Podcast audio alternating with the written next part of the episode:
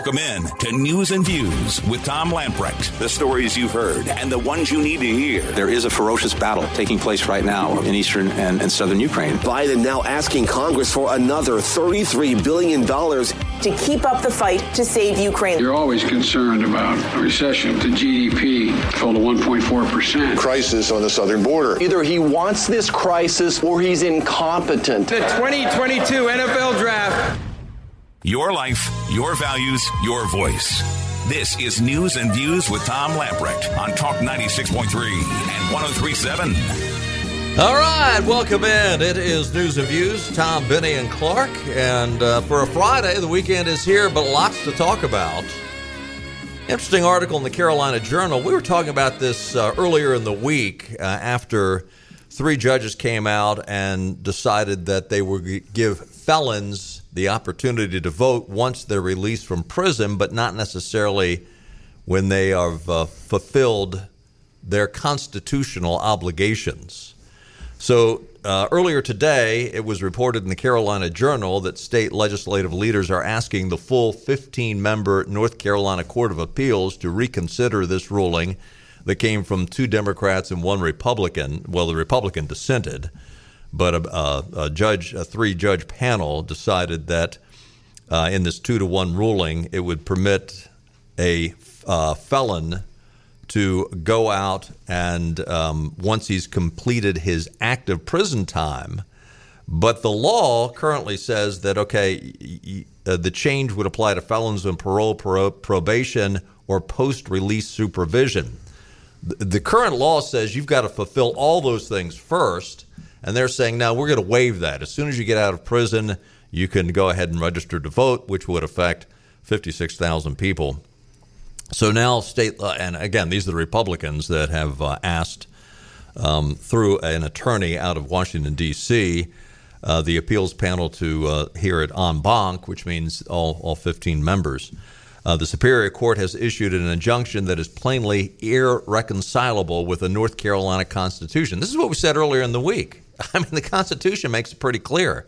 According to the motion filed yesterday by Nicole uh, Moss, a Washington, D.C. based attorney representing Republican legislative leaders under Article 4, I'm sorry, Article 6, Section 2, anyone convicted of a felony may not vote unless that person first re- is restored to the rights of citizenship in a manner prescribed by law. The Superior Court held unconstitutional the manner prescribed by law how how is something unconstitutional as part of the Constitution?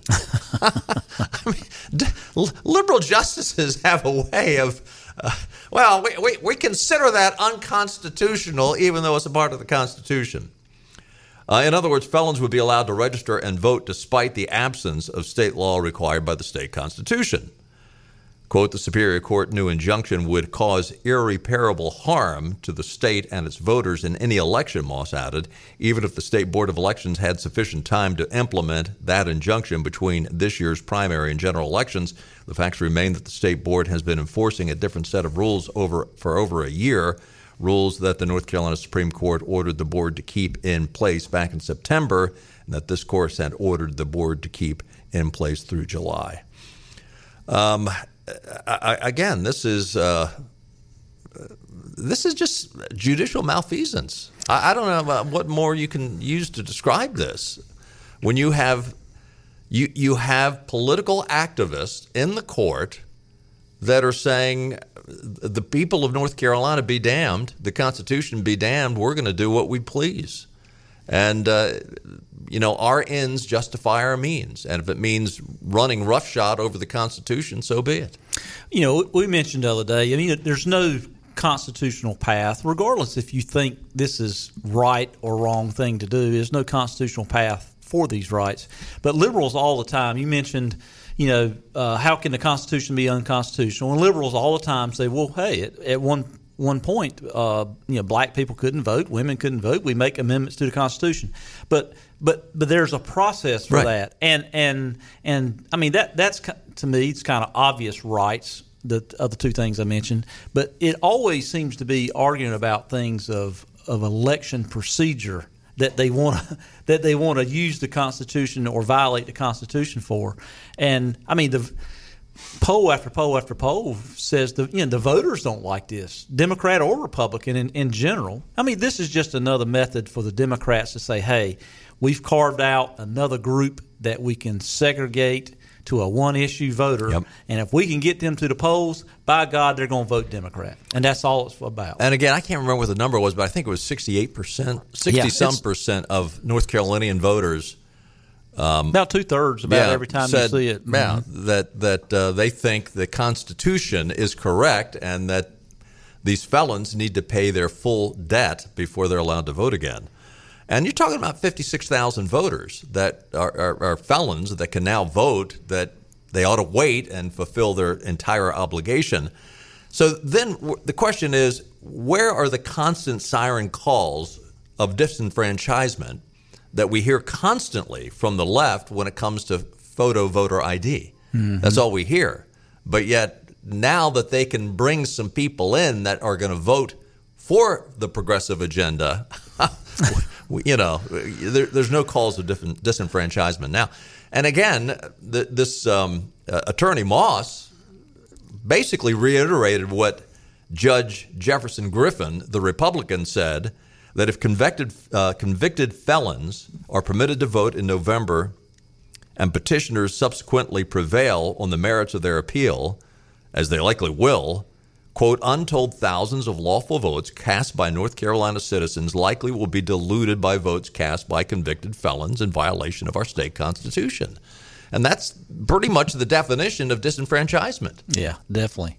You know, and I wonder if, if I wonder if with the activist Supreme Court we have now that you know is leaning Democrat four to three, I wonder if they will just say, you know what, we got this, guys. We know we know what we're going to do, and just do the you know do four three vote and and just uh, o- override the Constitution. I mean, they've done it before, so Oh yeah, I, I would not be surprised. I mean, especially watch if the court and I my hunch is because of the uh, majority of Republicans on the Court of Appeals. My my hunch is that this Court of Appeals will take this up en banc. The whole court will hear it. And as soon as you hear that, realize if the Supreme Court allows the court system to work, it probably will mean that the Court of Appeals en banc taking it up will d- delay the situation long enough that if they came out with a ruling, these felons would not be allowed to vote prior to the general election. And again, remember one of the important parts of the upcoming general election is the vote for the Supreme Court justices. yeah, absolutely. If Republicans win, suddenly the shift at the Supreme Court goes from a 4 3 majority of Democrats to what would be a 5 2 majority of Republicans. Mm-hmm. And at that point, uh, yeah, the it's highly diluted. Now, regardless of whether felons can vote or not in this upcoming election, perhaps the Republicans will prevail. But I say all that to say that if they, if the Court of Appeals en banc picks it up, watch for the Supreme Court to immediately come in at that moment and say, "No, we're going to take it right now." And I think there's already been a request filed to step in and do that already By the- by the left. by the same old left. That's anything dealing with voters. They, I mean, they've got a lawsuit and appeal or whatever they need for the particular time. They got one in the in the drawer. They just pull out and they're ready for it. Yeah. And I, I tell you, to your point about the Supreme Court coming up uh, this this fall, um, I mean, without question, I think that's the most important election in North Carolina. Uh, is I'd agree. is taking over that Supreme Court where it's just not a complete activist ruling just up and down the line. Speaking of election and election law, I want to go back to a, a, a article out of the Carolina Journal we mentioned in passing yesterday because it just broke yesterday as we're going on the air, and that is a news release from Senator Ralph Hise. And I put a phone call into him uh, earlier today. I haven't heard back from him yet. Seeing if we could get him on the program to talk about this. But he released yesterday afternoon Ralph Hise, who was on. Uh, he was the chairman of the committee that put together the, the district maps for uh, voting. Uh, you know, every 10 years we put, put out new maps. And uh, he released a bombshell report that he got from New Jersey the New Jersey Globe reported that Sam Wang, who was the leader of the Princeton gerrymandering project, is under investigation in New Jersey. Staff there allege Wang was manipula- manipulating data to match his personal agenda. He's also on the, on the side accused of mistreating people who work for him. I, again, this is so interesting because here you've got progressives. And, and by the way, again, the Supreme Court demanded that um, even over the objections of Republicans when these maps were being drawn, even before Wang came into the picture, Republicans were saying this guy Wang, and, and this, these are my words, not not the Republican legislators, but I think they'd agree with me. This guy Wang is bad news. Yeah, this guy Wang has a political agenda, and the Democrats said nope. He will be the uh, what, what, do they call him? The the uh, master map, master map drawer. Yeah, master something, grandmaster, grand poobah. I don't know. anyway, so so now this report and this investigation up in New Jersey by the New Jersey Globe is reporting, yeah, this guy does have a political agenda. And so the question is how much of that political agenda affected his map drawing? And I would I would guess quite a bit. And again, Republicans said don't allow this guy to be a part of the team. And they said, absolutely, we're going to allow this guy to be a part of the team. He drew the maps. And then they said, uh, let's toss these maps out. They're biased. And the Supreme Court said, no, we're going to keep these maps. What's interesting about this now, and again, I don't know how much it will affect things, but when it came to the congressional maps, um, Hise is referring to analysis suggesting that the court imposed congressional map has seven districts favoring Republicans, six districts uh, favoring Democrats, and one judged as a true toss up district.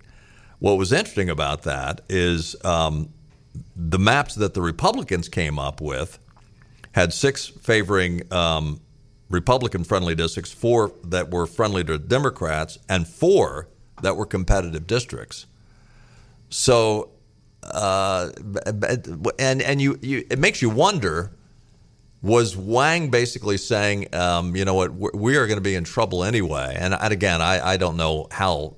I'd have to go back and study to figure out, you know, how much of a change this was.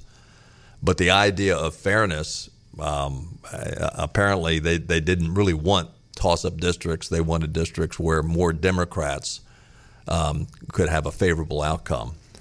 Yeah, yeah, and the Democrats. Uh, I mean, their goal is just basically Fair, fairness means, hey, we want the same number. Yeah, exactly. It doesn't have anything to do with with how people vote or anything else or the districts or any the what the constitutional law is. It's just that hey, you can't have more than we have. That's what right. it boils down to. Yeah. And and back when they had the I guess the Supreme Court hearings on these maps, um, I went back and read the transcripts. Uh, and just kind of did a cheap novel approach to reading, just because I get it, you know, really excited about boring things. But the the um, the attorney representing the General Assembly, I forget his name now, when he questioned Wang, it was so obvious and so transparent of what Wang intent was. He, I mean, he was not being a biased, uh, unbiased, independent, you know, professional. he definitely was leaning, leaning no. Democrat, and no. it was so transparent in his testimony. To me, it was just amazing to me that how anyone sitting on that court couldn't see it. And it just told me that, hey, all you care about is your party. That's all. Well, we, we out of the Supreme Court, we've seen that uh, time and time again. So, uh, yeah, they don't have a good track record on uh, actually making fair judgments on this stuff. Speaking of uh, ridiculous, biased, uh, your comments earlier. Okay, it, what's what's good for the progressives is is fair. What's bad for the Republicans is uh, is okay by the progressives. Uh, boy, uh, we got to take a break. When we come back, I want to talk about this. Um, basically, uh, we're going to start a Bureau of Disinformation, a disinformation government board. This is uh, coming out of uh, Secretary Mayorkas's Homeland Security operation and the Biden administration. this is bad news. This is this is unbelievable that basically your free speech is going to be monitored by the Biden administration if this passes. Stay with us. Here is today's secret message. I could tell today's message was really important. Ready, your decoder rings. Aha, B. The first letter is B. U. I. It was getting easier now. L. D. Build. Build what? Hurry up in there. What was it? The fate of the country may hang in the balance. Decode the day's news. Build back better? A crummy socialist bill. With Tom and Benny on Talk 96.3 and 103.7. Welcome back in. It is April 29th. Today is International Dance Day. Don't expect to see Benny and I doing any of that, but uh, taking a look at your weather forecast. A pretty nice weekend coming up, a little on the cool side. Uh, tonight, cloudy, a slight chance of a rain shower, low 51. Tomorrow, cloudy, slight chance of rain shower, high of 74, only a 20% chance of rain tomorrow. Uh, Sunday, partly cloudy skies, some sunshine, and again, a slight chance of rain, but warms up to 85, so in all, not, not, not too bad of a weekend forecast. Uh, weather brought to you by our friends at the Ironwood Golf and Country Club, voted best golf course in Greenville two years in a row. Ironwood Golf and Country Club boasts an 18-hole Lee Trevino design course, full for, full service dining and outdoor pool, more and more. Um, not a golfer, Ironwood's new social membership includes access to their competition-sized swimming pool, clay surface tennis courts, and member-only full-service dining restaurant. For more information, contact membership director Jenna Doyle. Her number is 252 752 4653 and uh, get out and enjoy at Ironwood Golf and Country Club. The Daily Wire and numerous other media outlets are reporting on this new disinformation governance board that the uh, Biden administration has come up with through uh, the uh, Homeland Security Secretary Mayorkas. House Minority Leader Kevin McCarthy responded to this new disinformation board with a, a, statement to the Daily Wire yesterday saying that the move is Orwellian. We're just talking about that during the break. The uh, new Disinformation Governance Board was announced on Wednesday.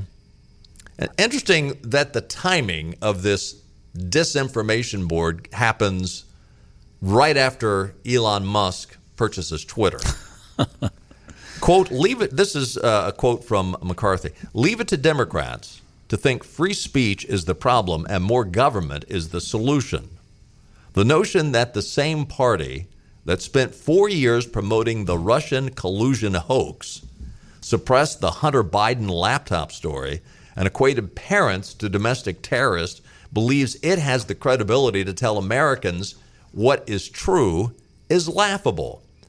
And it is telling that the person who would run Biden's Orwellian disinformation governance board is a political activist who has a long history of falling for and spreading disinformation.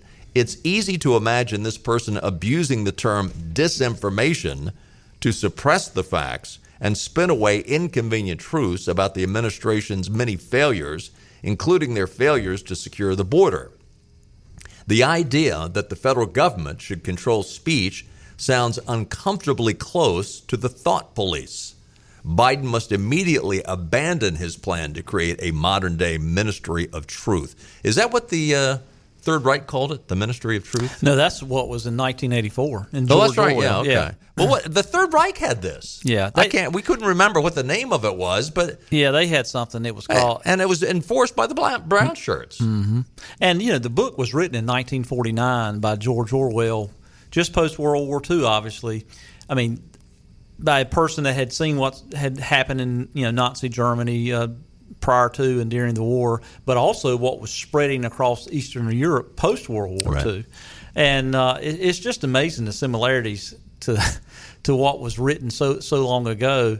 And you know, um, the was it Nina Jankowicz? Right. She is the person that, that Biden has picked to lead this. And I mean, she's on record, a prolific tweeter, saying all sorts of things back on the, you know, just pushing the Russian disinformation story, you know, saying there was nothing to the Hunter laptop story. And I mean, it's like, what, what are you doing? Putting a, a fox guard in a hen house, basically. Yep. Uh, So yesterday, Jen Psaki was uh, asked about this at her uh, briefing. Cut three, Clark. There's been some um, criticism of the person who's been chosen to oversee this board. Um, she had previously called the Hunter Biden laptop a, a Trump campaign product, um, seeming to discredit its validity or validity of reporting surrounding that. Um, how can, can you assuage concerns of people who are looking at this person who's been appointed to this position and wondering if she's going to be able to accurately judge misinformation now that a lot of that reporting has been uh, proven to be factual in some ways? Well, I don't have any comments on the laptop, but what I can tell you is that it sounds like the objective of the board is to prevent disinformation and misinformation from traveling around the country in a range of communities. I'm not sure who opposes that effort, um, and I don't know who this individual is, so I have no comment on it specifically. Uh, I can think of plenty of people that would be against the government telling us what speech is acceptable and what speech is unacceptable. A disinformation government board, again, it sounds like something out of Pravda or the Third Reich. Uh, it, is, it is beyond the pale.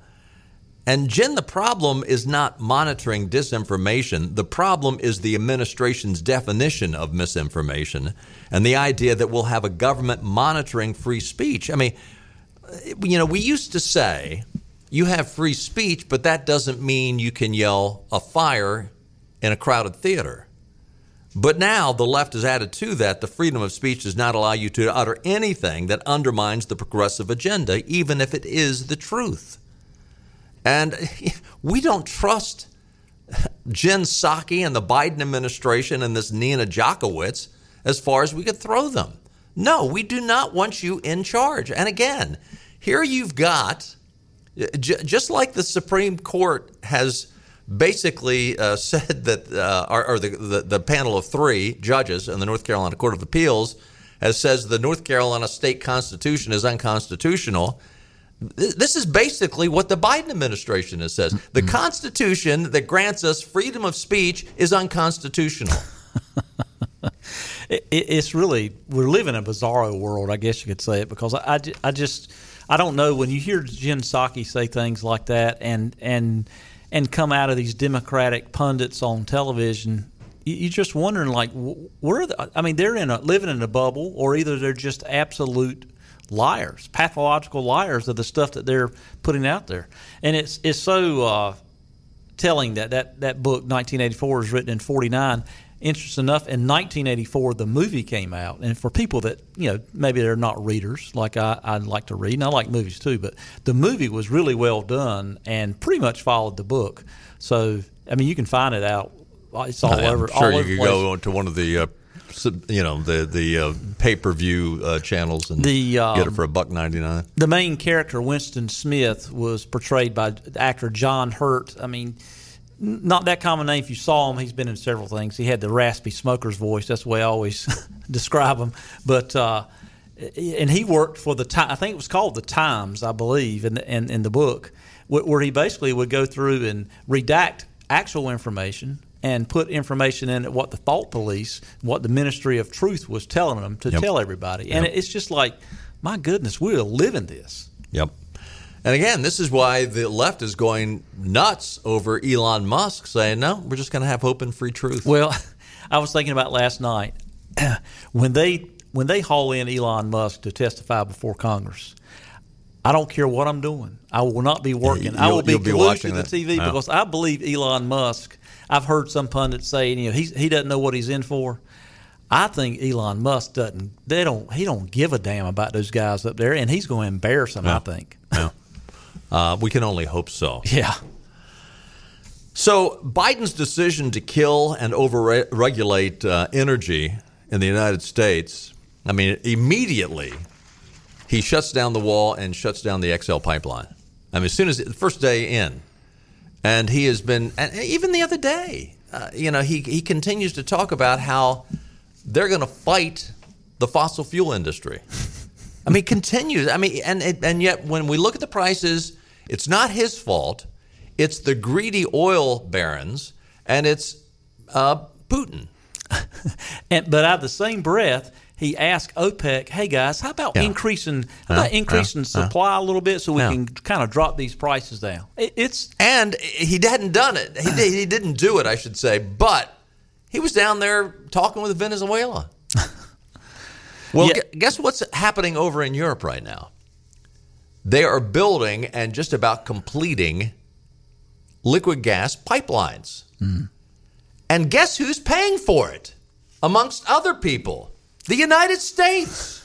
that one particular pipeline, the 240 million euro, 250 million dollars in uh, uh, U.S. dollars, this pipeline is going to carry three billion cubic meters of gas per year.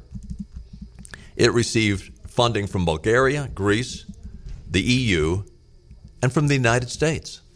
good grief. Yeah.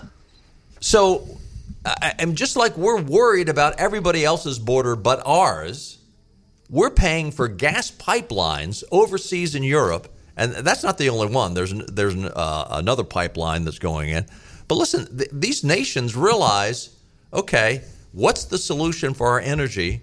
It's the pipeline. And again, you've got to come back and ask yourself the question: do, does Joe Biden, of course, Joe Biden doesn't really know what's going on, but do the progressives that are using Joe Biden, do they care one iota about the actual environment, or is it all about destroying the United States of America? You've got to come to the conclusion that it's the latter. Hmm. They don't care about the environment. I mean, No, we would, we would we would work it out. We would Work it make sure it's eliminated. Yeah, if we're going to eliminate you. Uh, you know, and John Kerry. I mean, you know, John Kerry actually came out and was against uh, Ukraine getting MiG fighters because of the carbon footprint. Mm-hmm. Yeah, and in the meantime, he flies all over the world. He, it, it it is nothing to do with the environment. It's everything to do with their agenda, and a, a big part of their agenda is destroying the United States of America as as we knew it growing up in it. and it's really the I think it's all part of the uh, you know Agenda 21, part of the you know the World Economic Forum, uh, one world economy, basically you know not rising America up but bringing America down Yes. to everyone Yeah, else and yeah. making everyone you know equity. It's all in the Yeah. thing of equity, I believe. But their pockets are full. Oh yeah, their pockets. These people, lifetime politicians like Joe Biden, and hey, there's some Republicans up there as well. Oh yeah. Just get generational wealth, accumulate generational wealth on a government salary. How does that happen other than someone public paying you off? servants. Yeah, public, public- servants. What a joke. I mean, we've talked about on many topics before. These people can't be that big of idiots. It's intentional what they're doing. Oh, yeah. I mean, it's intentional. Um, exhibit C for the hypocrisy of the Joe Biden administration.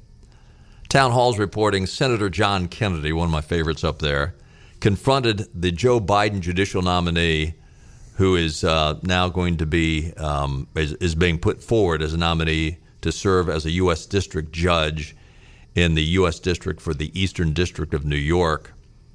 Um, her name is Nusrat Choudhury. Uh, she, I I'm not absolutely where she. I think she must, or her family must be from India. Um, th- this individual has said some bizarre progressive things in the past, and these people always think they can get away with uh, saying these things and it won't come back to haunt them. John Kennedy reminded her of some of the things that she said. This is cut one, Clark, that she said uh, concerning police killing unarmed black men when she was up at Princeton. Uh, This is a really simple question, Counselor. Do you believe that cops kill unarmed black men in America every single day? You said it at Princeton. Senator, I said it in my role as an advocate. Oh, okay. You didn't mean it. Senator, I said it in my role as an advocate to make a rhetorical point. So, so when you say something that's, that's incorrect, it's okay to excuse it by saying, "Oh, I was being an advocate." What do you believe? Do you personally believe that cops kill unarmed black men every single day in America? Senator, I believe law enforcement have an important and challenging job in this country. That's not what you said, though, Counselor. Senator, I say before you here today that I do believe law enforcement have a difficult and challenging job, and I also understand the difference. I just between... think that's an extraordinary statement to make with no data to back up. No, none whatsoever. There's no basis for you saying that. And you knew it then and you know it now. How can one possibly believe that you're going to be unbiased on the federal bench? Senator, I believe my record shows that I have worked collaboratively with law enforcement in Boston, Chicago, Mississippi, and Milwaukee to solve complex problems to promote constitutional, effective, and Your safe record policing. shows that you believe cops are guilty until proven innocent. Your record shows that if a cop, if if if, if a uh, cop shoots a criminal, it's the cop's fault, and if a criminal shoots a cop, it's the gun's fault. I've read your record. I've read your record, Ms. Merle, and I don't appreciate you not answering the question straight up. I would respect you a lot more if you'd just tell us what you believe and not try to hide it. It's amazing how these liberals, when they want to pass the court of public opinion, uh, suddenly turn into conservatives. Oh yeah. And oh, everything I've done is is a constitutional. Oh yeah, yeah, yeah. And and to Senator Kennedy's point, um, you, you know, she, w- when she responded to him, she was not answering a question. She it was obvious she was reading Robotic. a, a repaired a prepared statement Oh yeah. that had been uh, oh my gosh, you know it had been through the wringer of to make sure it said the right things. Oh yeah. I- You know, I would. Uh, I, I think they should require people, just like when Amy Coney Barrett came before uh, the the Senate committee, you know, for the Supreme Court bench. You know, she came in with. Um, Hey, just sat there. Didn't have anything in front of her. I mean, yes, Right. I know she prepared for it. Probably went back and you know reviewed some of the things she had done on the bench. But I would require everybody. Hey, you know, we're going to ask you questions. Right. The truth is the truth, and the truth is easy Bingo. to remember. Bingo. And You don't have to memorize the truth. no, and it's it's obvious what her agenda was. I mean, if you say something as an advocate, then okay. Am I so I'm allowed to be an advocate for a position and lie?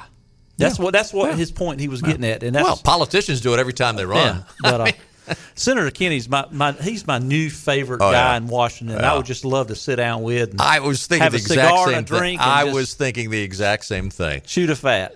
Right, right now, if, if there was two people I could go up and spend a couple of hours with, one would be Clarence Thomas, and two would be Senator Kennedy. Where would Richard Burr fall in all this?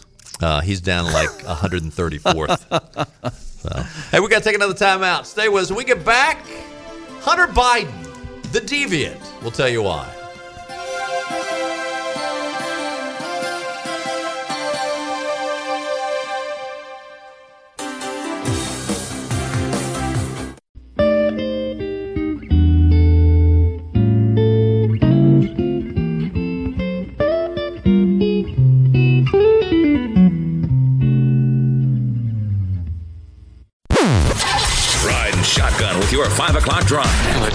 Home should be a delight. This is Tom Lamprecht with more news and views on Talk 96.3 and 103.7. Welcome back in, talking about uh, Senator John Kennedy, and uh, wouldn't it be nice to go spend some time with him up in D.C.? There's not a lot of people I'd want to spend time with, but John Kennedy and Clarence Thomas are two that I would. Uh, the other thing that he was in the news for yesterday, they were talking about this loan, student loan forgiveness thing that uh, Biden sounds like he wants to pursue. And uh, John Kennedy yesterday just said, "Look, here, here's my student loan uh, agenda. You took the loan out, pay the bill." I mean, that's pretty simple. I mean, you signed up. You Yeah. signed up to pay it back, and now you're upset that you got to pay it back. And, and it's just another case that they're trying to squeeze as many votes as they, they can Bingo. for this midterm election, and they'll do anything anything it takes, regardless of the consequences on the American people and the backs of the taxpayers, just to get a few more votes. The New York Post and an op ed by Tim Graham for Town Hall basically had, in recent days, some of this stuff is a, a few days old, some of it just came out today, but boy, they, they've run a bunch of stories on um, the deviancy of Hunter Biden. yeah, he was a. Uh, this guy is a deviant. He is a pervert. He is. uh, it's beyond the pale. You talk. I mean, everything: drugs, incest, child pornography. This guy is, and and you'd think of all the things this guy would have, instead of going out and getting his computer laptop repaired, you'd think he would have beat it to death with a sledgehammer, saying, "I nobody can ever get a hold of this stuff." You know, it's interesting how when people uh, manage to get away with so much stuff, they think they're invulnerable and they think they can do anything and no one's ever going to catch them. Well, he got caught. Hunter Biden desperately insisted his brother's widow, Hallie Biden, get screened for HIV as their affair cooled off in the summer of 2018. Biden 52 implored Hallie to be tested for HIV in an email sent to Beau Biden's widow on July 27, 2018. Uh, that was a month before he fathered a child out of wedlock with former stripper Lunden Roberts. You need to inform me of the result, Hunter wrote in an email on his abandoned laptop, a copy of which was obtained by the New York Post. Today I'm getting tested. Hunter also accused Hallie of being detrimental to his mental health and driving a wedge between he and his niece, Natalie, and some three years uh, after his brother, Delaware Attorney General Beau Biden, died of brain cancer. I, am starting to think about this. This is this is just this in and of itself is sick. the guy leaves his wife and three daughters to have an affair with the widow of his dead brother. Hunter went on to ask Hallie to stop the BS regarding his niece, accusing his sister in law of trying to turn the young teen against him. In March of 2017, page six exclusively reported Hunter and Hallie are having an affair, and that Hunter had separated from Kathleen Biden. President Biden's son revealed in his April 20, uh, 2021 memoir, Beautiful Things, that he and Caitlyn divorced after his first wife found steamy text messages on an iPad between himself and his late brother's widow. Hunter detailed the rampages he went on in his unflinching 271 page book, Following Divorce, during which he stated the affair with Hallie. I, I, and, and so this guy, I'm, I'm thinking about this, this lowlife not only leaves his own wife to have an affair with his dead brother's wife, but then writes a book about it to cash in on it. and old crazy Joe just acts as if this is normal family life. Isn't the Biden crime family? Now, now, this is what this is what cousin Eddie Joe Biden said quote, We're all lucky that Hunter and Hallie found each other as they were putting their lives together again after such sadness. We're all lucky. How lucky was Hunter's wife and three daughters? Hmm. This is, um, and anyway, he goes on to say, t- tell Hallie how much he loves her, but go go get tested for HIV. Well, she probably needed to get tested because of her relationship with Hunter. Hunter was stringing her along. One month later, in August of 2018, Hunter's child with stripper Lunden Roberts was born. Um, interesting, you won't find the name of Lunden Roberts in any liberal network transcripts. Anderson Cooper won't be interviewing her for 60 minutes. Hunter and Hallie split in late of 2018. In one email Hunter sent to Hallie on December 2018, Hunter called her a clueless, middle aged, over Botox, fat loser one day later, Haley replied, Please stop the nasty emails. I'm not against you. Everyone would understand if she was. It turns out Hunter was also carrying on an affair. Are you ready with this? Now, I, I didn't realize this until I ran, uh, read this op ed by Tim Graham today in Town Hall. He stopped his, he stopped his affair with his dead wife's widow, Hallie, in order to pick up an affair with Eliz- Elizabeth Secundy, Guess who she is? She's Hallie's sister. Oh my goodness. mm. Yeah. Well, you know, uh, other than the fact that he, you know, smokes crack and does all sorts of illicit drugs, the most important indicator I picked up on that Hunter Biden has poor judgment is the fact that he doesn't know that strippers are not in love with you. I mean, I thought everybody knew that. Well, d- d- they're getting know, paid. when when Joe or Hunter actually says, I, I don't recall. now, Haley used that line numerous times. I don't recall. But in the case of Hunter or Joe, uh, they might not recall. They probably may not. They might not. Stay with us. We'll be right back.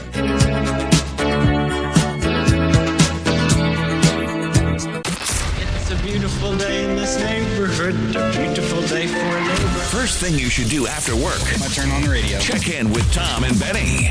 Gotta know what's happening in my city. What's going on in my backyard. Things that are happening locally. I like the local news. Things that I don't hear everywhere else. Hear everywhere else. For the local news you want. Kept me informed for all of the local stuff, you know. It let me know what was going on in the local community. Eastern Carolina's news source is News and Views on Talk 96.3 and 103.7. Today's program has definitely got a theme. Have you been following at all this Amber Heard and uh, Johnny Depp deal? Johnny Depp is suing his ex-wife for uh, defamation. They're sick as the Bidens. They they are, um, and this is sort of a. I, I'm not going to really get into it. I'm not feeling sorry for either one of them, but as part of the uh, testimony, she came out and she talked about the divorce settlement, which happened, I think, back in 2018 or something, where um, Johnny Depp cut her a check for seven million dollars. Wow. She went on and started bragging about. I'm not interested in the money. This is all about um, fairness, and I've given all the money away. She claimed. Well, here she is talking of herself. This is cut uh, two. This is an interview she gave shortly after the divorce. There and actually were all kinds of accusations uh, flying your way when you said all this, and then there was a divorce settlement. You got seven million dollars. People were saying this is all about the money, but then you did something that uh, twisted that whole argument. What did you do with that money? Seven million dollars in total was donated to. I split it between the ACLU and Children's Hospital of Los Angeles. ACLU is a human rights organization. Sorry, ACLU is a prominent um, uh, organization, nonprofit organization in the United States. It's called the American Right. Civil Liberties Union, and they work on behalf of marginalized communities uh, on the ground and in legislative reform. Right. And Well, more power to you because that's that's something that I've never I wanted of. Uh, nothing. I wanted nothing. Guess what? It's all a pack of lies. she ended up giving $350,000 to the ACLU. She ended up giving $100,000 to the Children's Hospital. Oh my goodness. The Children's Hospital actually came back and said, "Hey, you, you promised us 3.5 million. Uh, should we expect any more?" And uh, and again, you know, the theme of today's program is it's unbelievable how liberals will say one thing and do another. And I mean, what do liberals do? They constantly are shaming conservatives, accusing them of being greedy. Anyway, th- that's it's unbelievable the uh, double standards. Um, you know, I mean, and you see it all the time. You see the Marxists at the uh, Black Lives Matter spending hundreds of thousand dollars on personal real estate. Uh, you see Bernie Sanders, Sanders with his multiple homes, while he decries uh, Americans and conservatives for being overly greedy. it's unbelievable. The hypocrisy knows no bounds. No, indeed. Hey, listen, have a great weekend. Uh, weather-wise, it's going to be uh, pretty nice. A little cloudy skies, maybe a chance of a passing shower. Get out and have some fun, and we'll do it again next Monday at 5. We'll see you then. Bye-bye, everybody. All right, all right, all right.